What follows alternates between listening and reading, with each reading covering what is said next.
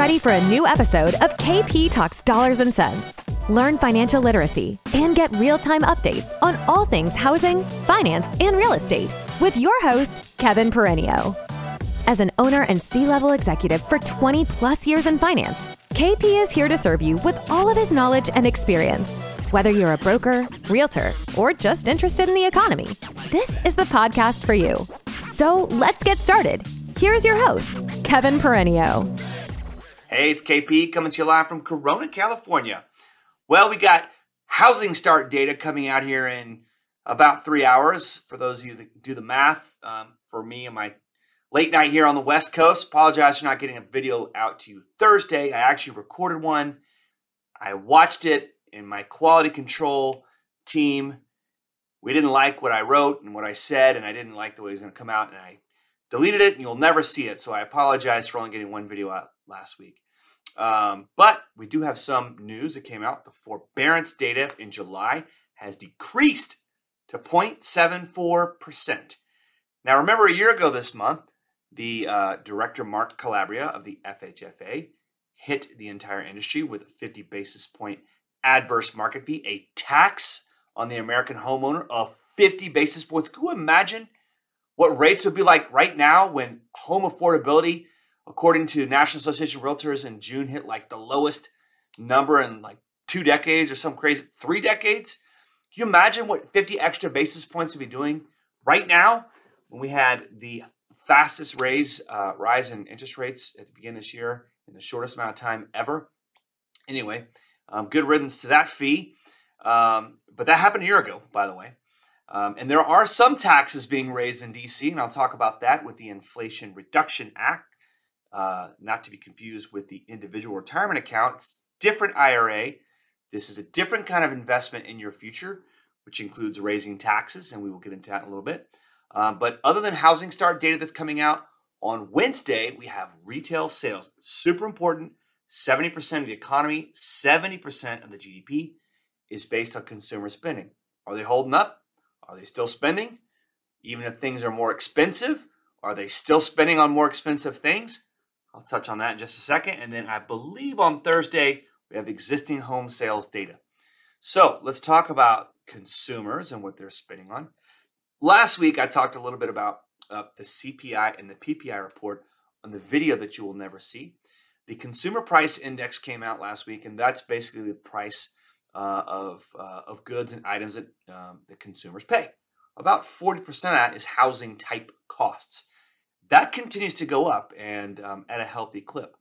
Food and energy, which is more volatile, which in the core CPI number, they strip those numbers out, even though human beings in America aren't allowed to strip out eating food and heating and cooling their homes or gassing up their vehicles if they're not in an EV, which I'll talk about an EV subsidy if I have enough time in the Inflation Reduction Act. But uh, the CPI numbers, the headline number was actually down. So you went from uh, 9.1% to 8.5%. So um, all the talk of peak inflation is kicking back up again. So we had like a really crazy high 500,000 plus jobs report created for the month of July, which everyone's saying that gives the Fed the green light to make things even tighter and do 75 basis point hike coming up in their September Fed Open Market Committee meeting. But then a week later, the CPI price uh, index, consumer price index, is actually a little lower. So, did we reach peak inflation? I mean, look, it's still pretty high, 8.5%. And even if you strip out uh, food and energy, the volatile components, uh, the core inflation is still relatively high as well. I think it's something like, I don't know, um, 5, 5.9%. Um, so, it's still pretty high, much higher than uh, the inflation rate, wage growth um, rates, uh, the Fed funds rates. So uh, the Fed is more than likely still going to do 75 basis point hike. I will say um, there was also a PPI number that came out last week. That's the producer price index. That's the cost of the input costs to make the goods that uh, producers, uh, you know, create, which end up being bought as 70% of the economy's GDP by consumers. Um, that came down just a little bit as well. So CPI and PPI not as high as expected still elevated, still high, uh, but uh, down from record levels. Um, so there's one more big uh, PPI and CPI uh, print that comes out before the next Fed uh, open market committee meeting. There's also the Fed's preferred number, um, the PCE and the um, CP, which like consumer price expenditures and producer uh, price expenditures. Those are um, a different read, if you will, on inflation. So we'll see that number as they come out. Okay, so uh, some costs are coming down, still elevated year over year, and uh, we still are fighting inflation. And um, demand destruction is taking place. And when demand destruction takes place, um, the economy slows down. What does the bond market know that the stock market doesn't know? Now, I am not your financial advisor. I am not a licensed anything in the financial services uh, by any means. I am not responsible for your losses, only your profits. But the stock market's been rallying since the June 13th low, uh, which also happened to be the high in mortgage interest rates and the high of the 10 year treasury at 350 um, things have gone in a positive manner for about two months. What is going on? Are we having a bear market rally? Are we just bouncing off the low, although still in an overall downtrend? You know, you've got 10 year, two year uh, yield curves inverted, which are inflationary, uh, excuse me, recessionary signals. You've got weekly jobless claims continuing to rise, which is recessionary. Um, you still have heightened inflation, and you've got the Fed still saying they're going to hammer the Fed funds rate, which, if you look at housing, which has been a canary in the coal mine, it has been a signal for the broader economy. It led us out of the pandemic induced recession, and it seems to be leading us into whenever the next recession is. We already have two quarters in a row of negative GDP, which used to be pretty much, uh, you know, that was a signal that we were in a recession. But job uh, job losses haven't really taken place, and unemployment hasn't really ticked up, although they may have both found their peak of greatness and only get worse from here. Time will tell. We will watch the data. Uh, but having said all that, um, if we are having what's a bear market rally, if we are just having a bounce, the bond market doesn't think that we're going to see growth. If they thought that we would see a growing economy, you would likely see the 10 year Treasury yield rise. But it's been pretty range bound. It's been held pretty much between 255 and a 285 mark. That's considerably down from a 350 mark, 348 at the peak of June 12th and June 13th. So, the bond market, the smartest people on Wall Street, the bond traders, the fixed income securities peeps, they don't seem uh, to think that there's growth on the horizon. Uh, the Fed still has to start quantitative tightening, by the way, which means um, running off their balance sheet of mortgage backed securities and treasuries. And um, that, of course, will impact the prices of mortgage interest rates. We shall see. Okay, now before I tiptoe into um, the most political way I can about what's going on in our business, I will say that the peer data that we reviewed uh, through the first six uh, months of the year, uh, PRMG was only down about 19% through June um, year over year. Most of the industry was down between 35 and 65%. The industry hit the brakes with these high interest rates, which I said peaked in June. And July was one of the toughest months in over three years for our industry. Only 129.5 billion in mortgage-backed securities of Fannie, Freddie, and Ginnie, that's agency mortgage-backed securities, were traded in the month of July. That is way down. And so that will consider that will end up being lower fundings, not just in July, but also in August. Q3 is likely the low point of the cycle. Potentially Q4 and Q1 around the same levels between now and when the next purchase season of spring kicks off. Let's call it mid February um, these are going to be the roughest waters in our industry. Um, Bloomberg data gave me that 129.5 billion, and they project the remaining uh, five months of the year to only have 800 billion in mortgage-backed agency business. It's 160 billion per month. So we saw uh, loanDepot shut down their wholesale uh, uh, channel. Unfortunately, it's really great people working for that company, which has been a really great company uh, in its own right. Um, but these are signs of companies trying to make moves strategically in what they where they want to focus their efforts, where they want to focus um, their money and uh, and their time. And so we're going to see more changes. We've had closes with First Guarantee Mortgage Corp, Sprout, and there will be more to come. So we'll keep an eye on that. Um, no one's dancing over the, uh, the tombstones here. It sucks when people lose jobs. A um, lot more to talk about. I want to get into the Inflation Reduction Act, but we'll do it on Thursday. Have a good one. Cheers. Hey, it's KP coming to you live from Culver City. Last time I was on this construction site, it was scraped to the ground. For those of you remember the uh, the slab there, so we got we got we got some framing, we got some steel here. I'll give you a little tour here in just a second, but um, I know I normally don't do videos um, on back-to-back days, but we had housing start data come out this morning. So the video I put out at uh, 4 a.m. and then went home and got three hours of sleep and got up and grinded all day. Uh, drove out here to Culver City see some mountains there in the background. Got a nice little view here. Uh, it's uh, like right back there. So this is uh, there's no staircase by the way. You had to get a little rough and take uh, take this uh, ladder up here. My buddy Jason is quite the uh, visionary when it comes to uh, designing. He and I went to University of Texas together. He was an architect. He's probably hiding over here. I don't know where he's at. You may see, oh, there he is. He's hiding. So this is the master hallway, and that right there is, uh, you know, a little skylight, a little view. Got a little bedroom over there, Jack and Jill. Bedrooms back in here, bathroom, balcony, another one over here.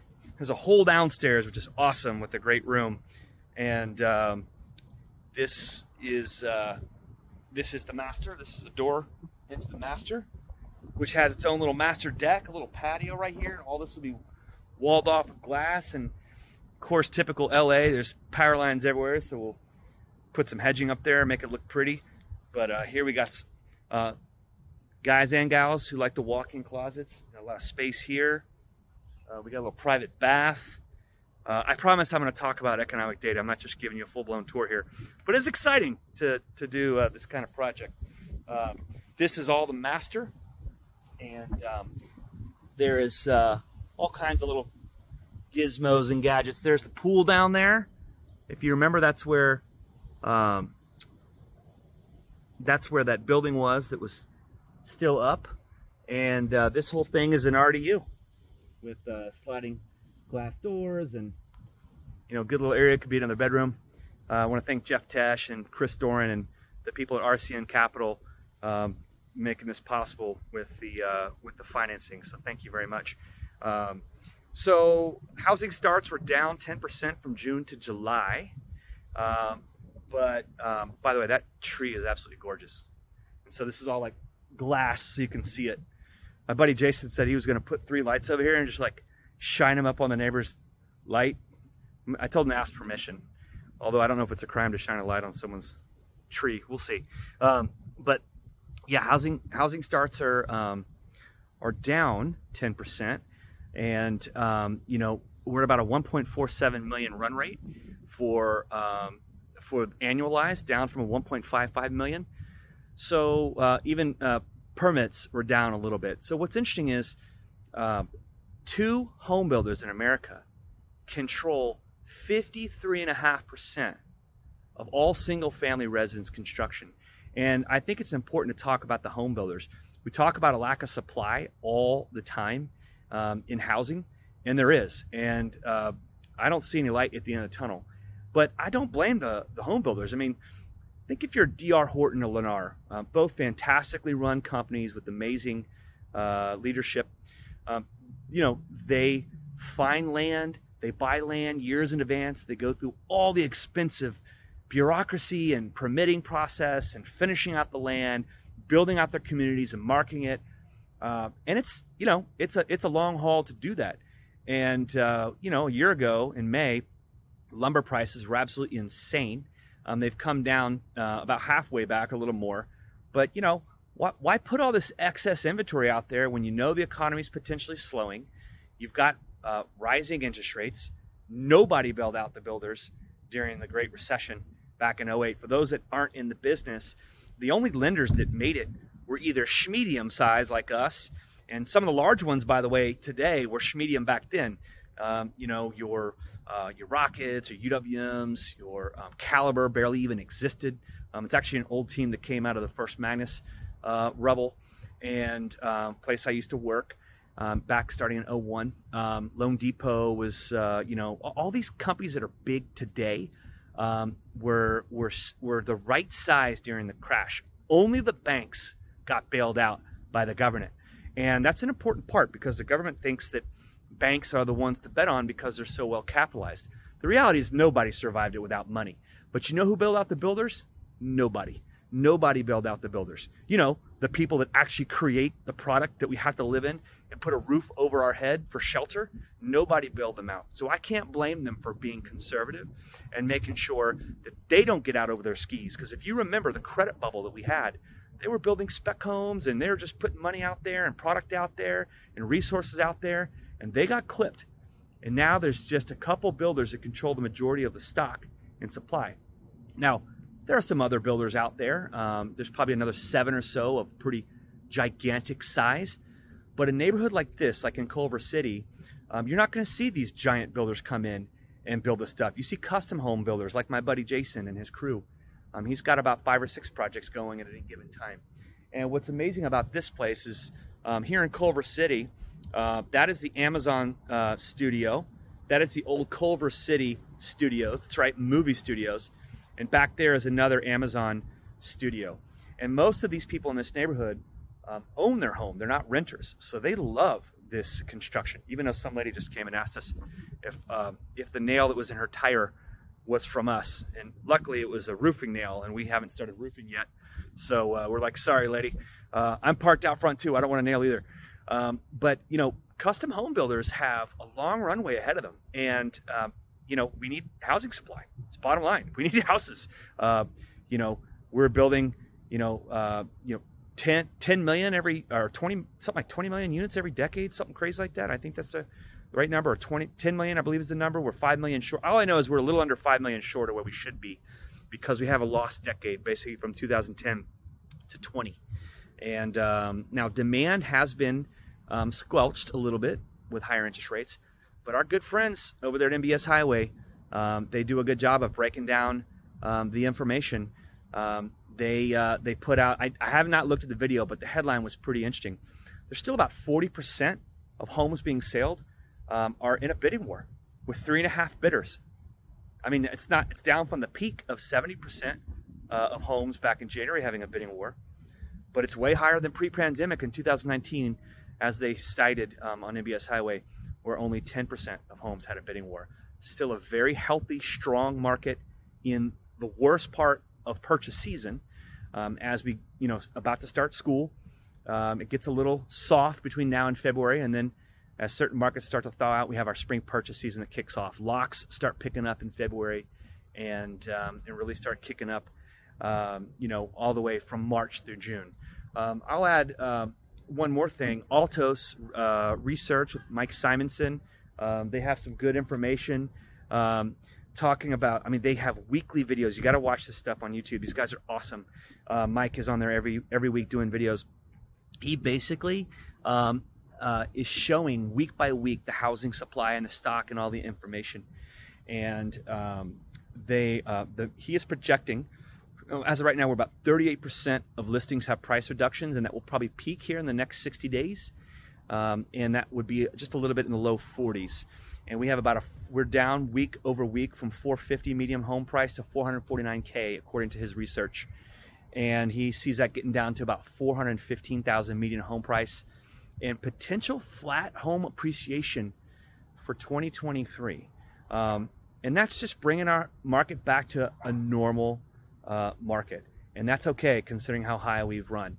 So, couple that um, slowing down to a normal market together with, um, you know, slowing economy. When will the Fed say, okay, and, and potentially inflation being peaked? When will the Fed say, okay, we did our job? I'll report back to you. I'll probably do another video maybe Thursday night. Um, I got invited. For those of you that know, um, uh, I'm a big fan of Pacaso, P A C A S O. Please check it out um, I was uh, invited to a uh, soiree uh, in Santa Monica here in a couple hours. And uh, Spencer Rascoff is one of the co-founders. He's also the founder and, and original CEO of Zillow.